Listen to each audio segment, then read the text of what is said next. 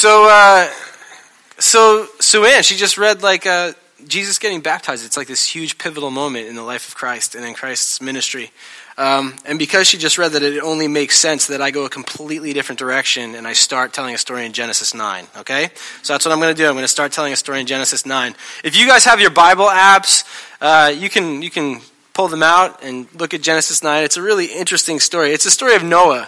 Um, you guys know who Noah is? I can assume that most people in this room know who Noah is.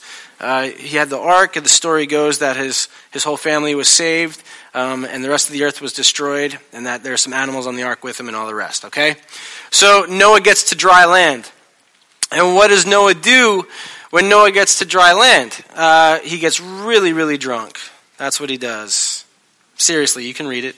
Uh, he gets really, really drunk, and uh, like any person who gets really, really drunk, nobody in this room, but people in other rooms uh, who get really, really drunk, uh, he took off all his clothes. He got naked. Um, and so he took off his clothes, and this is this is the Bible. This is God-inspired stuff, people. And so he, he took it. Uh, he took off his clothes. He got naked, uh, and then Noah, uh, like any good drunk person would, nobody in this room, of course, he uh, he passed out, passed out where he was, blacked out, passed out. So. Uh, Noah's son comes in, a guy named Ham, comes in, and he sees Noah naked and passed out, and he says, I better cover this guy up. So he covers him up. Uh, but then uh, Ham makes a really big mistake. Ham tells all of his brothers that Noah is drunk and naked and passed out, okay? And that is a no-no. You don't dishonor your father like that. So Noah wakes up. And can we say for a minute, this is the guy that, that God chose to save, right? That's how the story goes. Uh, yeah, but he, he wakes up, and... Uh, And he goes, oh my gosh, I'm covered up, but oh my gosh, all my sons know what's going on. Who did this? And it was Ham. And so Noah curses Ham. Now, if we were cursed upon, if we, somebody cursed at us, it's the really immature thing to do, but most of us in this room would curse back. Let's just be honest, right? This is not that type of cursing. It's a very different type. This is, a, a better word to use would be disown. Noah disowns Ham. Okay, so when Noah disowns Ham, he disowns uh, his entire family, wife, children. It means he disowns everybody that comes after Ham, all the kids and all the grandkids. And for generations upon generations, Ham's family is disowned. They are cursed. Okay, so Ham has some kids. Uh, he has two sons. Their names are Tyre and Sidon, and Tyre and Sidon have a lot of sons. And those sons uh, um, become a nation. So you have the nation of Sidon and the nation of Tyre. Okay, that's how big they become. And the nation of Tyre and the nation of Sidon are cursed because they're part of Ham's curse. And so when you walked around, you say, that's Tyre and Sidon, they're cursed. Okay, so now I want you to do a little Bible walk with me. All right, you got your apps? Go to Judges chapter ten. Judges chapter ten, um, it's verse uh, eleven and twelve. We find out that somewhere along the line, uh, Sidon, this cursed nation of Sidon, attacked Israel. You want to talk about some serious daddy issues? There it is right there. Sidon attacks Israel, right? That's what we know. So there's really bad blood between this cursed nation and Israel, okay? Um, there are also other references to Tyre and Sidon and how evil and how cursed they are. My favorite comes from the book of Ezekiel. Ezekiel was a prophet. And as a prophet, he's the mouthpiece for God. So when Ezekiel talks, they're saying that it's God talking. And this is what Ezekiel says about Sidon. It's Ezekiel twenty-eight, and it says this, I'm against you, Sidon, and among you I will display my glory. You will know I'm the Lord when I inflict my punishment upon you. I'll send a plague upon you. I'm going to make blood flow in your streets. The slain are going to fall within you, the sword against you on every side. You want to talk about being a cursed nation? That is being cursed. That's not good. I don't want to leave Tyre out, though. Uh, so in Ezekiel twenty-eight, it says, say to the ruler of Tyre, I'm going to bring foreigners against you. They're going to draw their swords against your beauty and wisdom. They're going to bring you down to the pit. You're going to die a violent death in the heart of the seas. That's what God says about Tyre and Sidon. All right? So you are a good Hebrew, and you are reading um, you know, the prophets. And you see that God says this about the cursed nations of Tyre and Sidon. What do you think about Tyre and Sidon? What are your thoughts about them? They're less than. They're not as good as me. They're cursed, of course. Your mom is like, don't play with the kids from Tyre and Sidon, right? Like, that's what happens. And, like, you see them and you make fun of them and you throw things at them because they're Tyre and Sidon. They're the cursed kids, right? Uh, you are worthy and they are not worthy. So Israel's worthy, Tyre and Sidon, Tyre and Sidon are not worthy. I mean, you are chosen and Tyre and Sidon are not chosen. You are loved and Tyre and Sidon is not are not loved. Um, you are right and Tyre and Sidon are wrong. That's a big one. You are right. And Tyre and Sidon are wrong. Um, I got something to tell you guys. I am right about everything. I'm serious. Um, everything. I'm just right about it. I, uh, I'm here to tell you that Chipotle is probably the best food you're ever going to eat. And I'm right about that. And that's why we eat it every day. Um, I predicted that the Seahawks and the Pats would win yesterday because I'm always right. Um, even though I could care less about either of those teams. Um, I can tell you that every decision I make at this church is the absolute right decision, and I am never wrong, and I never have any issues whatsoever. I can tell you that. I know exactly what I'm doing here. but, but I can tell you that I'm right, right? If you ask my opinion on the city, I'll give you my opinion on the city because I'm right about it. I know how to fix it. I know what to do to make it the best place ever. I am right. And now there are some of you on this side of the room, and you're going, wait a second, Jonathan, you're not always right because I'm always right. And then there are others of you on this side of the room going, no, no, they're not right because I'm always right. Because there's seven billion of us on this planet, and every single one of us thinks we are right. Seriously.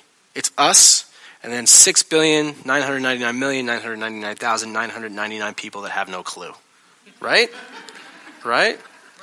Yes, thank, th- thank you. I'm sitting up here going, maybe it's just me that thinks I'm right all the time. Thank you, Angela. Yeah, um, we think we're right. We think that we know best. What does this have to do? What does this even have to do with Jesus' baptism? What does this have to do with Epiphany? Because we are in Epiphany right now. This is Epiphany. Arise, shine, for the light has come. Okay, so the light is here, and the light is Jesus Christ. And if you were here last week, we talked about how um, incredible this was. The climate in which uh, Jesus Christ arrives is just one that's... Um, It's revolutionary. You know, we talked about how you have walls of Jerusalem, and there's the elite and the powerful in those walls, and outside of those walls is where Jesus is born. So he's born among the oppressed, and he's born among those who uh, have no power and are not elite. And so there's this buzz around Jerusalem that says there's a Messiah that's born, and he looks a lot like us. So now I have to uh, take this call to action. I'm, I'm being called to action. So Epiphany is the light of Christ. It's a time where we say we're going to be on our toes instead of back on our heels waiting around, right? We're We're going to take action. Um, but we called this Epiphany series, we called it Vox Dei, Voice of God. We called it the Voice of God. And the reason is, is because we believe Epiphany is the time when we can clearly hear the voice of God. Not that it's ever truly clear, but we worship a God who's like bigger than big, right? Larger than large, infinite beyond infinite. And we say every week, does exceedingly and abundantly more than we can ever ask or imagine, right? And this God is so big, and, and this God says, I love my creation so much that I want them to understand my character. I want them to see who I really am. And so in Epiphany, we say that, that God comes as God, as God incarnate. That's Jesus Christ, God on earth, so that God says, you want to see what I look like? You want to see what my character looks like? You want to see what I like? Look at Jesus. Look at Jesus, and it's through Jesus that you can see who I am. That's what we believe. So this Epiphany season is an exciting time. It's a time where we say, when we look at Jesus, when we see Jesus, we can see and hear the voice of God, which is why Jesus' baptism is incredibly important. It's incredibly important because it's one of the pivotal moments in Jesus' ministry, and I believe it's one of the pivotal moments that allows us to see what God truly values, what God cares more about than other things, and we get the picture of it in Jesus' baptism. I think it helps us to understand what it means to be the light of God, to be the voice of God. So let's talk about it.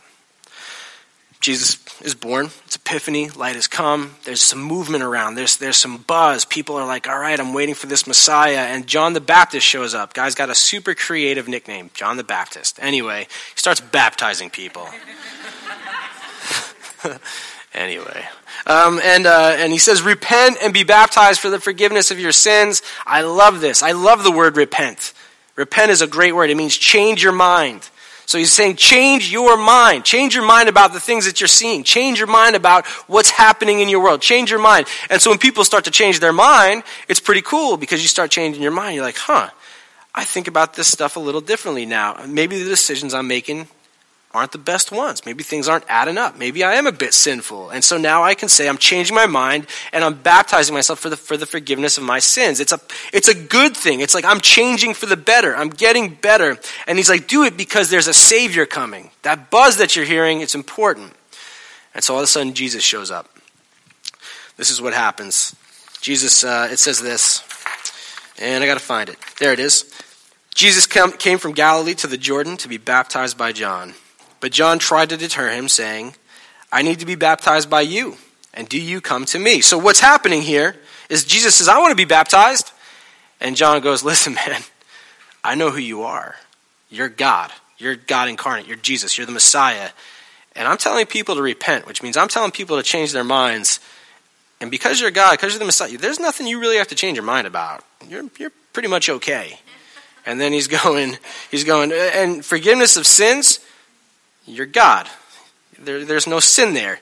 So you're kind of messing with my ministry. That's basically what he's saying. You're messing with my ministry. You're messing with my theology by asking me to baptize you. Don't mess with my ministry and my theology. And, and, and the thing I love about this is when you read commentary on the scripture, the Greek that is used here is um, it's repetitive and it's emphatic, which most people believe means that because it's repetitive and, and emphatic means that not only were they yelling at each other, Jesus and John, we would never get that, right? They were yelling at each other, and there might have been like physical, like they might have been physical with one another to the point where like Jesus is like, come on, man, baptize me, like leaning back. And John's like, no, man, no, I'm not going to do it. Like that's what is happening here, okay? You have this scene where Jesus is like, do it. Do it. You know, like that's what's going on. Like it's this really physical thing.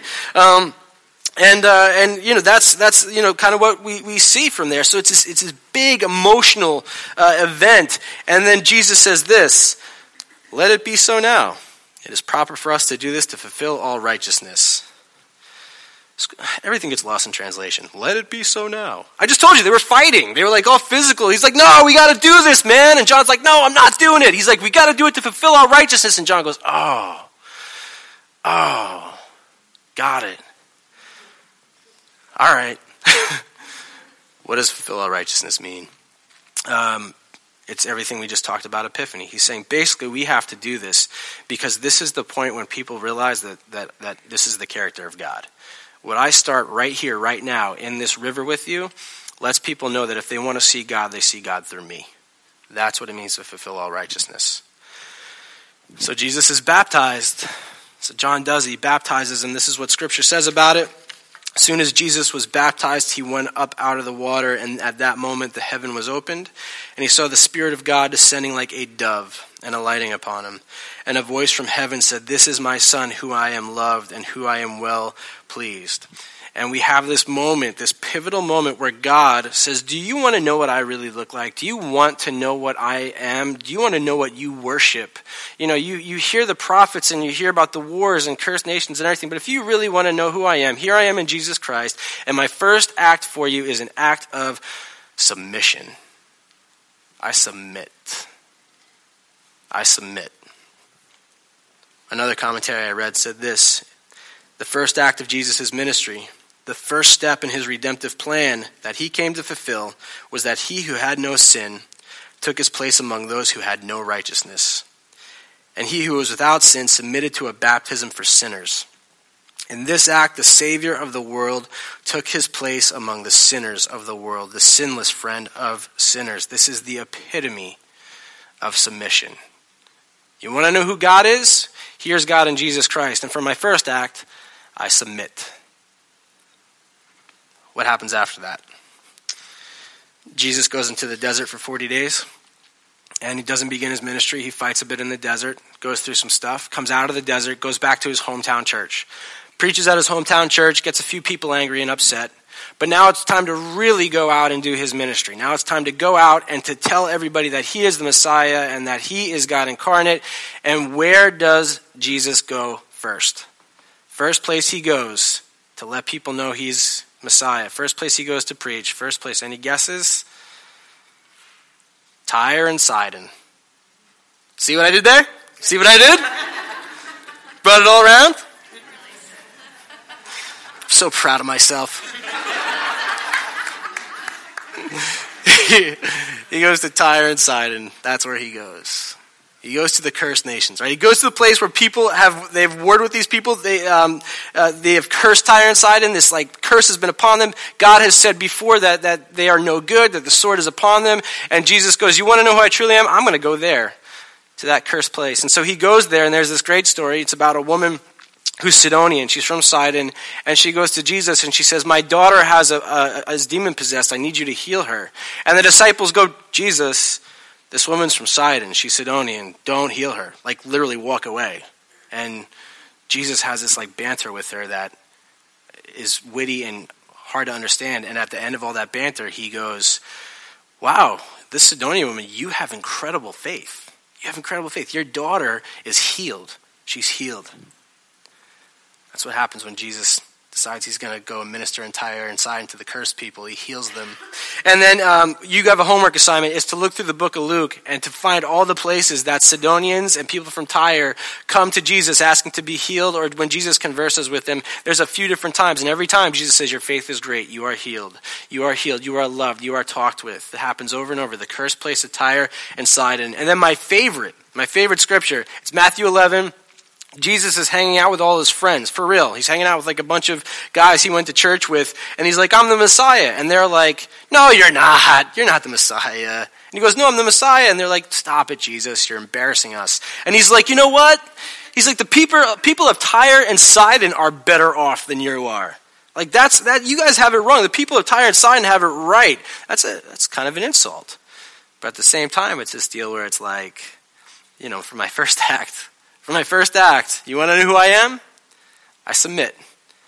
For my second act, I walk into a cursed nation. I tell people they're loved, they have great faith, and they are healed. It's an act of submission all to itself. For my first act, you want to know who I am? I submit. My second act, you want to know who I am? I submit. Want to know the character of God? Submission. That's an ugly word. What an ugly word, submission. Um, most of us grew up in America. If you didn't grow up in America, you've been in America long enough to know that we do not submit because we're Americans. We don't.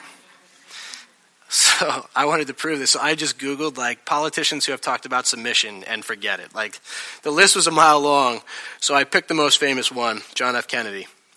The cost of freedom is always high, but Americans have always paid it. And the one path we shall never choose is that path of surrender or submission, right?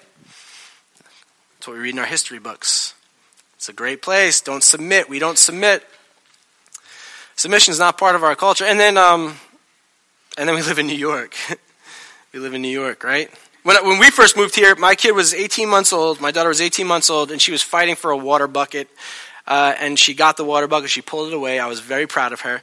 And um then the other kid came over, and the other kid uh, came to her dad, who was sitting next to me, and started crying and was like, that little girl took the water bucket. And the dad was like, don't submit. This is New York. You go get the water bucket.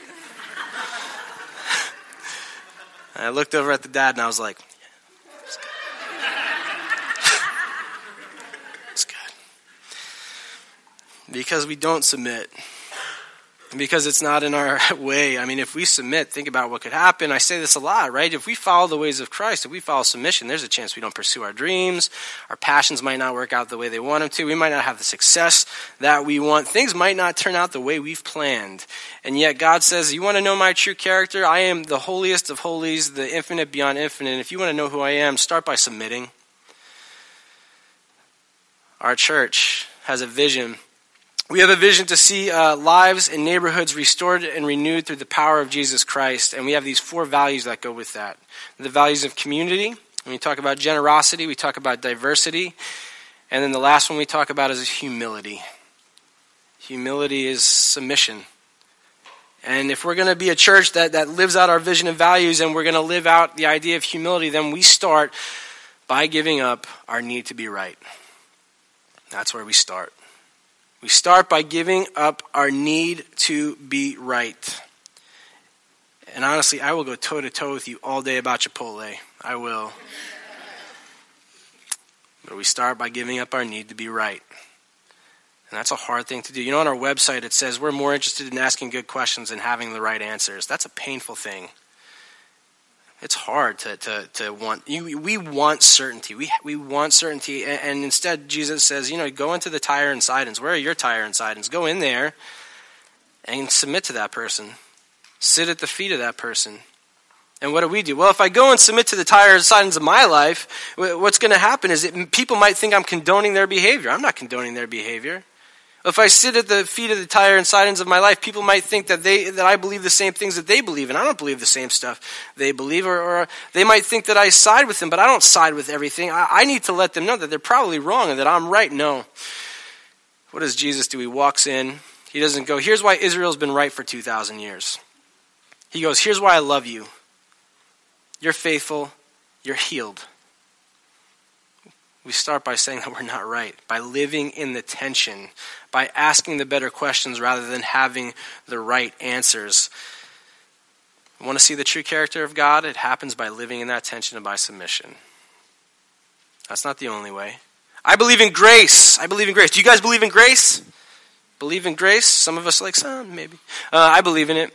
Uh, I believe in grace, and I believe that Absolutely, I believe in forgiveness, but I want to make sure that you understand when I forgive you, when I show you grace, I want to make sure you understand that you have done something incredibly wrong and that you have big consequences coming your way. All right? I want you to know that. And yeah, we do have consequences, but I want you to know them. And I also will show you grace. I'm going to show you, but I also want you to know that I think a little bit less of you now. That's what else I want you to know. I think a little bit less. And that if you do it again, I'm showing you grace, but if you do it again, I'm not hanging out with you anymore. We want to be a church that, that has this vision to see lives and neighborhoods restored and renewed. We show grace. We submit through grace. We are the light of Christ through grace. I believe in love. You guys believe in love? I believe in love. Paul has really cool words about love in Corinthians. He says, love is patient, love is kind, it does not boast, it's not quick to anger, it keeps no record of right and wrongs. I'm back at, I, I messed up on patient. Like, I'm back at the beginning. Love is patient? Not me. Love is kind? What? No. No, I'm not. If we're going to have this vision to restore and renew lives, then we are the light of Christ by submitting to that love, the love that Paul talks about. I believe in listening. I believe in listening. And in our city, you know, we have this tension in our city. There's tension in like Paris. There's tension everywhere because, you know, in our city, We, we'd rather turn our backs on somebody than listen to their story. We'd rather turn around and, and say, you don't matter, rather than listen to a story that might have some validation. And then on the opposite hand, we'd rather chant things like, how do you spell racist? N Y P D, because it's a lot easier to say fifty-one thousand people are racist than it is to actually listen to somebody who might just might have something to say. And it's a lot easier to take a gun and go and kill somebody rather than it is to say, like, okay, talk to me about why you're doing what you're doing. I'm listening. If we're going to show submission in this tense, tense time, we show submission by listening. Listening to the stories of others, listening. Jesus walks into Tyre and Sidon, not with a weapon, not with a sword, but with an ear to hear and a heart to heal. We listen. I believe in Jesus Christ. I believe in Jesus Christ. I believe that, that, that Jesus Christ has come in this Epiphany season as the light. And I believe that this is God incarnate. And I believe in Jesus' ministry until you tell me you have a different idea of who Jesus is. And then I'm going to sit down and I'm going to tell you all the reasons you're wrong about who Jesus is. And I forget the fact over and over again that, that Jesus submits himself, his first act of ministry, is to submit himself in baptism. That's number one. Number two, his second act of ministry is to go and submit himself to a cursed group of people. And then act number three, what does he do? He's he's God. He can take angels and have them destroy the entire Roman Empire. And instead, he submits himself all the way to death on a cross so that I can walk around as this weird, imperfect human being with a laundry list of issues who is loved more than I can ever ask or imagine. So that we can be loved as imperfect human beings more than we can ever ask or imagine. I want to be the light of Christ. I'm going to submit to Christ. I'm going to submit. And I am grateful. I am thankful that, that Jesus submits in baptism and the heavens open up. And I have to imagine it was going to be a really scary scene, right? When heavens open up, that would freak me out. And, and if God wants to show us his true character, it would, I would have to imagine that God would send down maybe a bull. I don't know. Maybe a bear. Maybe a lion. Maybe a sword. Maybe a gun, and God says, this is my son, here I am, And it sounds like the cooing of a dove. It sounds like submission itself. And I'm thankful for that. And I'm thankful that you can say, but don't go to Jonathan because Jonathan's a mess. Don't do it. He's cursed. He's he's got problems. Don't go to any of us. We're cursed. We have problems. We're a mess too. Don't don't play with them over there. Don't do it. And Jesus says, if you want to know who your God is, you want to know who I am, then come with me, submit, so that Jonathan knows he's okay, so that we know we're okay, so that we proclaim the light of Christ. Arise, shine, for the light has come, and the glory of the Lord has fallen upon you, and it's fallen upon me, and it falls upon us. Amen. Let's pray. Uh, give us the courage to submit, God. Uh, um, I'm confessing to you right now that I'm standing up here and I don't even want to do it. And I'm sure there's plenty of us who don't want to do it. So this week, speak to us. Let us hear you. Um, put it on our hearts to maybe, just maybe, sit down and listen this week. In whatever form, whatever capacity that takes, with whatever human being, at whatever time, whatever place, give us the courage to do that. Allow us to, to bring the light. Praise in your name. Amen.